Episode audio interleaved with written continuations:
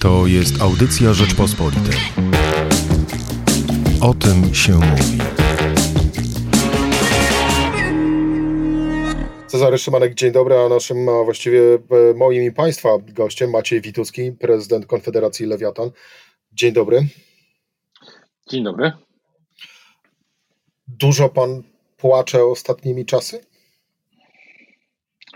Nie, płacz to jest może, to, to, to chyba nie, to nie jest właściwe słowo. Dużo pracuję ostatnimi czasy. Ta telepraca okazuje się być e, rozwiązaniem dla pracującego e, dużo bardziej stresującym i wymagającym e, niż ta praca dawniejsza. Kiedyś taki, pracowaliśmy. Taki empatyczny płacz nad losem przedsiębiorców nie zdarza się panu? To chyba nie jest empatyczny, znaczy empatyczny płacz. No, ja, ja widzę bardzo dużą ilość firm, które się do nas zgłaszają, bardzo wiele firm, które są członkami Lewiatana, które rzeczywiście są zaskoczone, tak jak my wszyscy. Tą, ta pandemia ma dwa wymiary. Mamy tego wirusa medycznego i mamy tego wirusa gospodarczego i ja mam wrażenie, że o ile tego medycznego póki co rzeczywiście panujemy nad nim, czy te, ta ilość y, zakażeń jest dużo niższa niż w większości krajów y, europejskich, o tyle ten wirus gospodarczy rozpowszechnia się u nas z taką samą szybkością jak ten, jak ten zdrowotny i tutaj rzeczywiście widać, że firmy cierpią w bardzo szybkim tempie i, i te programy ochronne, osłonowe, o których o których tak dużo się mówi e, i które wykuwają się jednak w dużym bólu i z, du z dużą ilością czasu, e, no to jest coś, czego bardzo pilnie potrzebujemy. Także nie płaczę, niekoniecznie płaczę, ale rzeczywiście zdarza mi się no, dość mocno wyrażać i dość mocno krzyczeć w imieniu tych firm, które rzeczywiście potrzebują pomocy. A dużo firm krzyczy w takim razie? Znaczy w tej chwili sytuacja się troszeczkę poprawiła, znaczy daliśmy troszeczkę tlenu przedsiębiorcom. Niewiele tak, tak w praktyce, oczywiście możemy mieć statystyki, znów tak mamy statystyki zachorowań, tak mamy statystyki wniosków, które firmy złożyły do y, y urzędów pracy o, y, o dofinansowanie miejsc pracy, do ZUS-u, te mikrofirmy, odłożenie ZUS-u, tylko pamiętajmy też o, o jakby skali tych wydarzeń. Jeśli mówimy, że firma nie będzie płaciła ZUS-u, za jakiegoś pracownika, no to powiedzmy dla uproszczenia wielkiego to jest, to jest prawie 10% kosztów e, pracowniczych tej firmy, ale tylko i wyłącznie kosztów pracowniczych. Stąd e, tak naprawdę trwa cały czas wyścig z czasem o to, kiedy dodatkowa pomoc, nie tylko to zmniejszenie kosztów, bo bardzo wiele firm, y, właściwie prawie wszystkie firmy tracą, a bardzo wiele firm traci w ogromnej skali, y, dostaną dodatkową pomoc w gotówce, więc troszkę się poprawiło nastrój. Nastrój poprawił się troszkę po ubiegu tygodniowej deklaracji o tej tarczy finansowej, tak? Czyli, że z jednej strony mamy, mamy te tarcze, już pogubiłem się w numerach, numer jeden, numer dwa, no ja tą drugą nazywam numerem jeden jeden, to jest taka lekka poprawka tej pierwszej, która też była za słaba,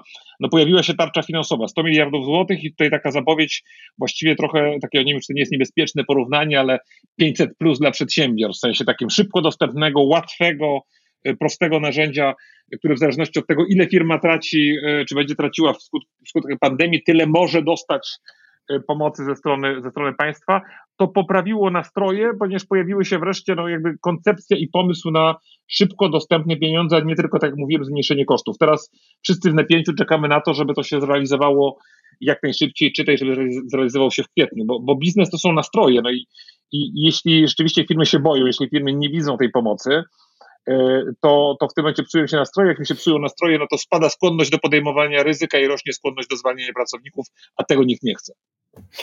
Kiedy jest ostatni dzień na to, żeby Pana zdaniem, zdaniem polskiego biznesu, żeby ta pomoc po, popłynęła?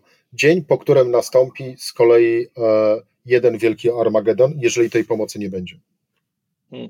No to jest, to jest taka ciekawostka. W pewnym sensie ostatni dzień jest jutro. To taka, to taka ciekawostka z, z działań legislacyjnych. Ta tarcza 2.0 otwiera na przykład pomoc dla firm w niepłaceniu ZUS-u za połowę pracowników dla tych firm do 49 czy pracowników łącznie.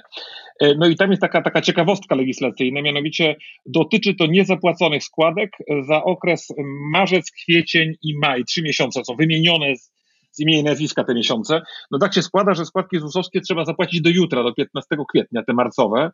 E, w związku z czym przyjmując, że ta ustawa jutro nie będzie e, uchwalona przez Sejm, Senat i podpisana przez prezydenta, no to już jeden miesiąc. To jest oczywiście kwiatek, który mam nadzieję gdzieś zostanie poprawiony, e, ale te ostatnie momenty legislacyjne to na przykład jutro.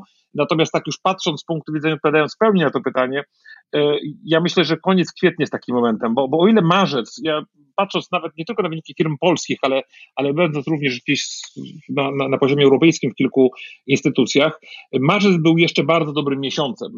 Gospodarka europejska, gospodarka polska w regionie, firmy właściwie przez pierwsze dwa tygodnie e, notowały bardzo dobre wyniki, no pomijając już dotknięte typu Włochy, ale to był, to był dobry miesiąc i tak naprawdę te, te miesiące, w marcu uderzyła nas pandemia w wymiarze tym psychologicznym, ta pełne uderzenie pandemii w wymiarze biznesowym to jest, to jest kwiecień, więc ja myślę, że w kwietniu musimy mieć już naprawdę przed, e, przed końcem kwietnia musimy mieć realne pieniądze, które pojawią się w dużej ilości e, w gospodarce, po to, żeby firmy zobaczyły tą, tą pomoc, zobaczyły te, te pieniądze, nawet jeśli nie wszystkie, to żeby mm, oprócz zapowiedzi pojawiały się rzeczywiście konkretne realizacje. No i tu jest, i tu mam nadzieję, że właśnie ta, ta tarcza finansowa jest takim, E, jest takim rozwiązaniem, no bo jak rozumiem, to jest to rozwiązanie, e, po pierwsze ma ono być proste, po drugie ma to być rozwiązanie realizowane przez PFR, czyli troszkę z pominięciem ciężkiej, e, ciężkiej struktury biurokratycznej, no ale mimo wszystko czekamy na szczegóły, one mają się, się pojawić już lada chwila po to, żeby, żeby zobaczyć, czy rzeczywiście ten, ten koniec kwietnia jest realizowalny. Tutaj w deklaracjach premiera i prezesa Borysa był kwiecień, pieniądze dostępne w kwietniu i myślę, że to jest taki dobry, dobra definicja ostatniego momentu, żeby poprawić ludziom nastroje, przedsiębiorcom nastroje, a ich pracodawcom zwiększyć, a ich pracownikom zwiększyć szanse na utrzymanie miejsc pracy, e, to rzeczywiście konkretne rzeczy, e, konkretne rzeczy w kwietniu muszą się zacząć pojawiać. Spróbuję e, wrócić jeszcze do mojego pytania, właściwie, no właśnie, spróbuję wcisnąć panu słowo w usta. Czy jeżeli tej pomocy nie będzie, to wtedy do końca kwietnia, to od 1 maja biznes czeka Armagedon? Znaczy w biznesie to się już dzieje niestety. No, ten, ten system zwalniania pracowników, oczywiście są branże wyjątkowe, którym się skutkiem tego, tego, tego wirusa, zmiany naszych przyzwyczajeń, ewentualnie e, biznesy utrzymują, nawet niektórym rozwijają, no, patrząc na, na, na działalnie chociażby firm kurierskich. E, ale tak naprawdę większość gospodarki e, no, ma za sobą już te bardzo duże firmy produkcyjne. Cały sektor motoryzacyjny, nasze największe fabryki motoryzacyjne stoją w tej chwili. Jeśli, jeśli one stoją, to stoi również to stoją ich poddostawcy. Także to się już dzieje, ten Armagedon to się, to się już kręci. E, no i teraz e, oczywiście dużą falą, tą największą falą są firmy małe i średnie. One już na koniec marca wykazywały takie duże odruchy nerwowości. Natomiast trzeba pamiętać, że w początku kwietnia, koniec marca, początek kwietnia usłyszeliśmy o tarczy 1.0, usłyszeliśmy o tarczy jak zwał, tak zwał, tej poprawionej, która dzisiaj, jutro E, e, ma być, ma być w Sejmie. Usłyszeliśmy o 100 miliardach e, przepływu przez PFR.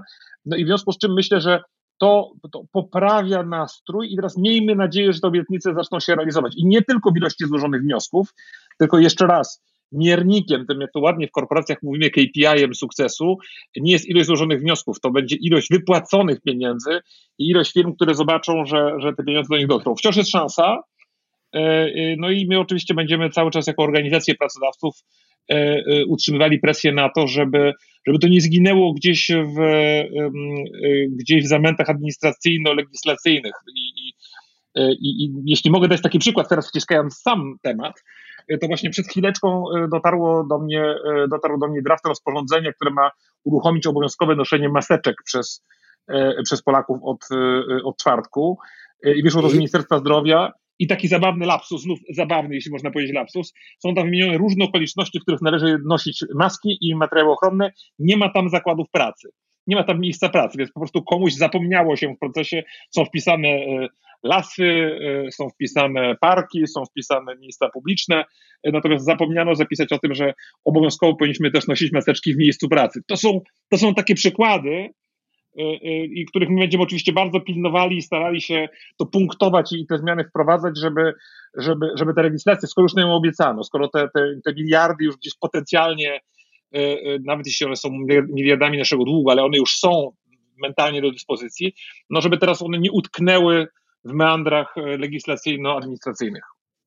Jak pan sobie wyobraża powrót do rzeczywistości? Bo to, co z kolei jest oczekiwane, zgodnie z zapowiedzią ministra e, zdrowia e, Łukasza Szumowskiego, e, że od 19 kwietnia gospodarka będzie powoli otwierana. Pan ma jakieś w głowie wyobrażenie tego otwarcia?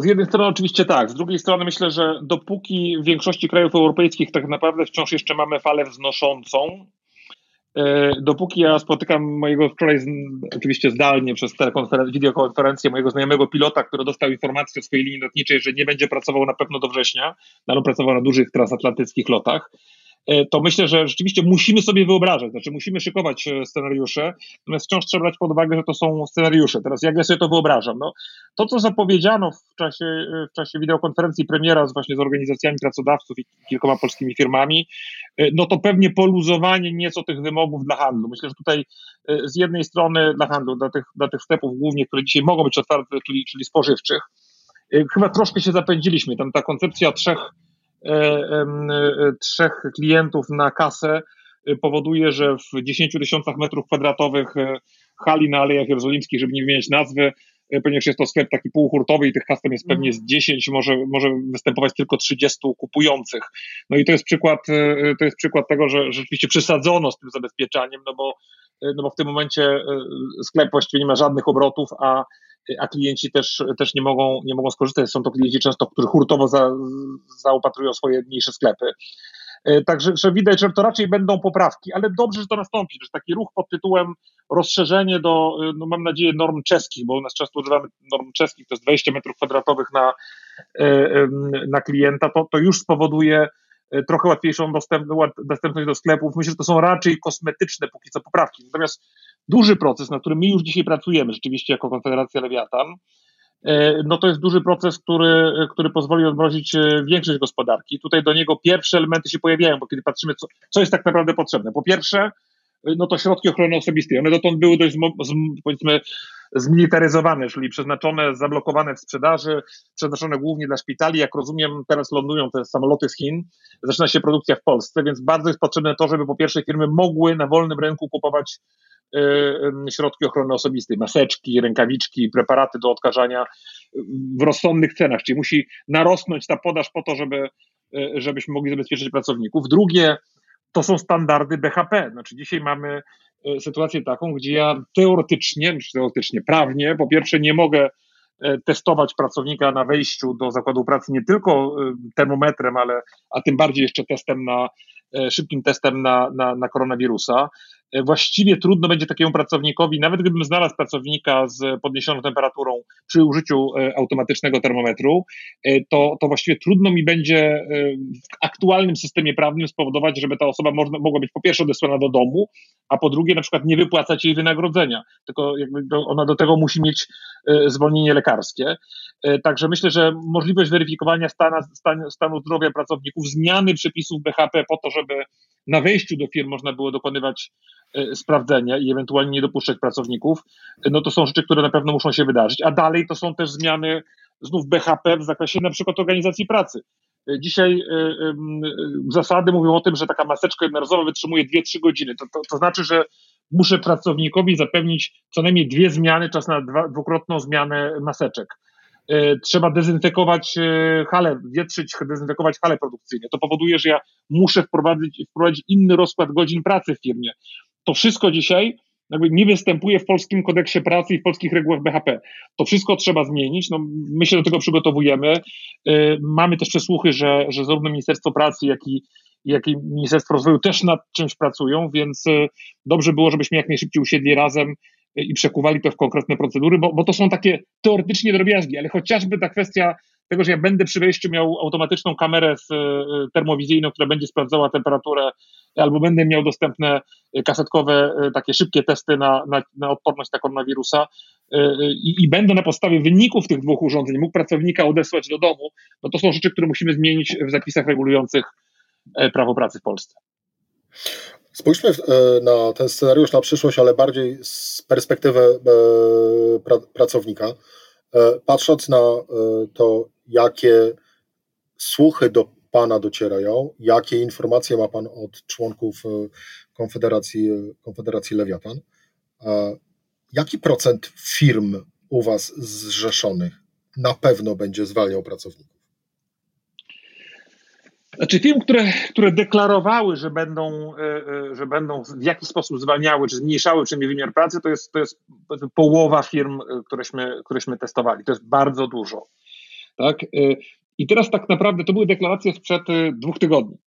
W międzyczasie pojawiły się te, No i teraz nowych badań nie mamy, więc ja zakładam, że póki co skutkiem tych różnych programów, które się uruchamiają, to ta, ta chęć, bo, bo teraz jeszcze raz, dwa tygodnie temu y, firmy mówiły, mogę wytrzymać bez pomocy rządu kilka tygodni. Więc w tej chwili właśnie mija te kilka tygodni, no i teraz jest ta chwila, dlatego wracamy wciąż do kwietnia. To jest ta chwila prawdy pod tytułem, jeśli do końca kwietnia ja firma zobaczę, że pojawiają się programy y, pomocowe, że pojawiają się pieniądze proporcjonalne do moich y, strat, że pomagają się procesy, które umożliwiają mi kontynuację pracy z większą elastycznością, no bo, bo my nie mówimy tutaj tylko o pomocy finansowej, też jest jasne, że jakby państwo, e, jakby zasoby naszego, finansowe naszego państwa też e, nie pozwolą na, na, na finansowanie, nie wiem, 80% pensji pra, pracowników, czy 100% pensji pracowników. Natomiast jest wiele elementów, które są bezkosztowe. Ja tu wspomniałem o takich rzeczach jak elastyczność pracy. Wprowadzenie wyłącznie na okres pandemii e, systemu, w którym będziemy mogli elastycznie rozliczać czas pracy, czyli spowodować, że dobrze, teraz nie mamy zamówień, w związku z czym przez jakiś czas pracujecie pracownicy dużo mniej, ale potem nadrabiamy to przez najbliższe nawet 12, nawet 18 miesięcy po to, żebyście e, e, żeby, żeby jednak utrzymać wasze miejsca pracy, wprowadzenie tego typu rozwiązań, no to jest na przykład procedura, która będzie powodowała, że ta chęć do prostego rozwiązania, niestety prostego rozwiązania pod tytułem zwolnienie, albo nawet zwolnienie grupowe w przypadku większych firm, no ona będzie się, będzie się zmniejszała. Wróćmy jeszcze raz jeszcze e, do owego przełomu miesięcy, czyli kwietnia i maja. E, I sytuacji, kiedy do końca tego miesiąca e, nie wydarzą się właśnie rzeczy, o których Pan mówi, zarówno kwestie dotyczące legislacji, jeżeli chodzi o BHP, kodeks pracy, jak i również przede wszystkim właściwie kwestie dotyczące wypłaty realnej gotówki pomocy dla, dla firm to jakim epitetem określiłby Pan wtedy sytuację w maju? No to wtedy będziemy mieli, ja myślę, że tak, mówiliśmy, tydzień temu mówiliśmy o Armagedonie. Używaliśmy takiego słowa, że ten Armagedon, on się już, już, już, się, już się dzieje w tej chwili. Powiedział, że teraz przez chwileczkę mamy taką tą sytuację, kiedy w tych firmach katastroficznych pojawia się ta wielka nadzieja w sali wypełnionej specjalistami z NASA, że oto tego Armagedonu unikamy.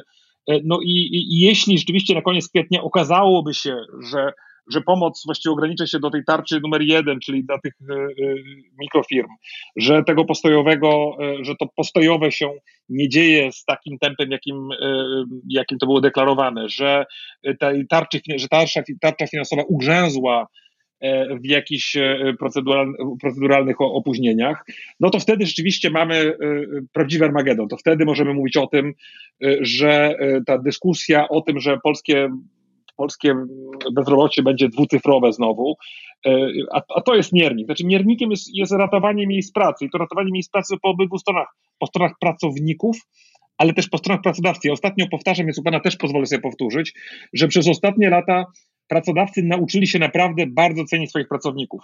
I to nie tylko dlatego, że to był trudny rynek, ale też dlatego, że, że nauczyli się tego, że pracownik dobrze wykształcony, przygotowany do, do, do miejsca pracy, wyszkolony, no jest bardziej produktywny. W związku z czym myśmy się nauczyli cenić tych właśnie produktywnych, zmotywowanych, yy, dobrze przy, przygotowanych do miejsc pracy. Yy, no i teraz nikt tych, nikt tych pracowników nie chce tracić. Potrzebny jest elastyczny, żeby mniej tej, tej, tych, tych kosztów generować teraz, kiedy kiedy jest mniej zamówień, a z drugiej strony, żeby tych pracowników utrzymać jednak związanych z firmą e, i w tych czasach lepszych, na które wszyscy liczymy, e, ich do siebie przyciągnąć. Także jeśli nie wydarzyłoby się nic do, do końca kwietnia, to rzeczywiście maj nie będzie miesiącem zakochanych.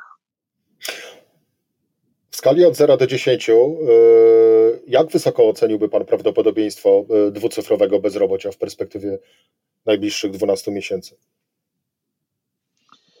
Ja myślę, że jeśli wszystkie te programy, e, jeśli wszystkie te programy, o których dzisiaj mówimy, wejdą w życie, to powinniśmy się gdzieś, zresztą eksperci, też ekonomiści mówią o tym, że, że powinniśmy się poniżej 10% e, prześlizgnąć. E, I, i, I wychodzę z takiego założenia, że nie tylko ja to wiem, nie tylko firmy to wiedzą, ale rządzący też to wiedzą. I wiadomo, że że, że eksplozja bezrobocia to jest też eksplozja niezadowolenia społecznego, to nie, nie gwarantuje jakby długiej szczęśliwości, długiego i szczęśliwego życia dla, dla żadnej ekipy politycznej. Stąd myślę, że, że oprócz takiej motywacji, oczywiście, żeby, żeby pomóc, jest jeszcze też motywacja pod tytułem zadowolenie versus niezadowolenie społeczne. I, I myślę, że wszyscy mamy tę samą motywację. Czy wszyscy chcemy tego, żeby te programy pomocowe wystartowały. My oczywiście jako, jako Konfederacja będziemy cały czas się temu przypatrywali. Jeśli trzeba, to, to nawoływali do przyspieszenia, jeśli trzeba, to protestowali. E, cały czas gotowości dialogu. To, czego jest za mało dzisiaj, to jest, to jest jasne, to jest, e, to jest takich zorganizowanych rozmów. Znaczy, my mamy pojedyncze spotkanie, mamy pojedyncze kontakty. Mieliśmy dwie wideokonferencje z premierem, tylko E, dwie wideokonferencje z premierem grupy kilkunastu osób przy użyciu platformy e, elektronicznej, to nie jest sposób rozwiązywania dialogu. Myślę, że tego, tego dialogu, tej wymiany potrzebujemy więcej e, i na spokojnie przy projektach takich już gotowych, które ja wiem, że one dzisiaj pewnie zaskakują wielu ministrów, bo one pojawiają się w ostatniej chwili gdzieś, gdzieś w Sejmie. Mam nadzieję, że przy tej tarczy finansowej, przy tym projekcie PFR-owskim, no będziemy wcześniej mieli E, informacji, no bo tu jest ważne, żebyśmy znów żebyśmy przygotowali coś, co, co ma sens dla firm. Dzisiaj krytyczne jest to, żeby poprawiać finanse, ale też pamiętajmy o tym, nastroje w firmach. Znaczy, e, to, że ja jeszcze nie dostałem pomocy, ale mój sąsiad już dostał, e, to jest znak dla mnie, że być może mój wniosek jutro też się gdzieś przetworzy w systemie i w związku z czym nie będę zwalniał. To są, to są bardzo ważne elementy. Nie należy lekceważyć nastroju przedsiębiorców tego, co Pan teraz mówi, wynika taka tęsknota za e, swego rodzaju e, sztabem kryzysowym e, rządzących PFR-u i organizacji biznesowych, który by na przykład codziennie się spotykał, obradował i produkował kolejne, kolejne rozwiązania, bądź też wskazywał na tak zwane wąskie gardła. Panie redaktorze, jeśli pan jest w stanie spowodować powstanie takiego ciała, będę panu bardzo wdzięczny y, i zawsze do pańskiej dyspozycji i pańskich słuchaczy y, występował. Natomiast tak już na serio, myślę, że sztab to brzmi groźnie. Znaczy, y, takie wielogodzinne narady sztabowe. Ja myślę, że my mamy, my biznes mamy naprawdę bardzo konkretne z jednej strony oczekiwania, z drugiej strony, no też organizacje typu Lewiatan, my też mamy sztab ekspertów, my jesteśmy w stanie przygotowywać projekty E, nawet projekty legislacyjne, które później trzeba sprawdzać oczywiście na poziomie e, administracji.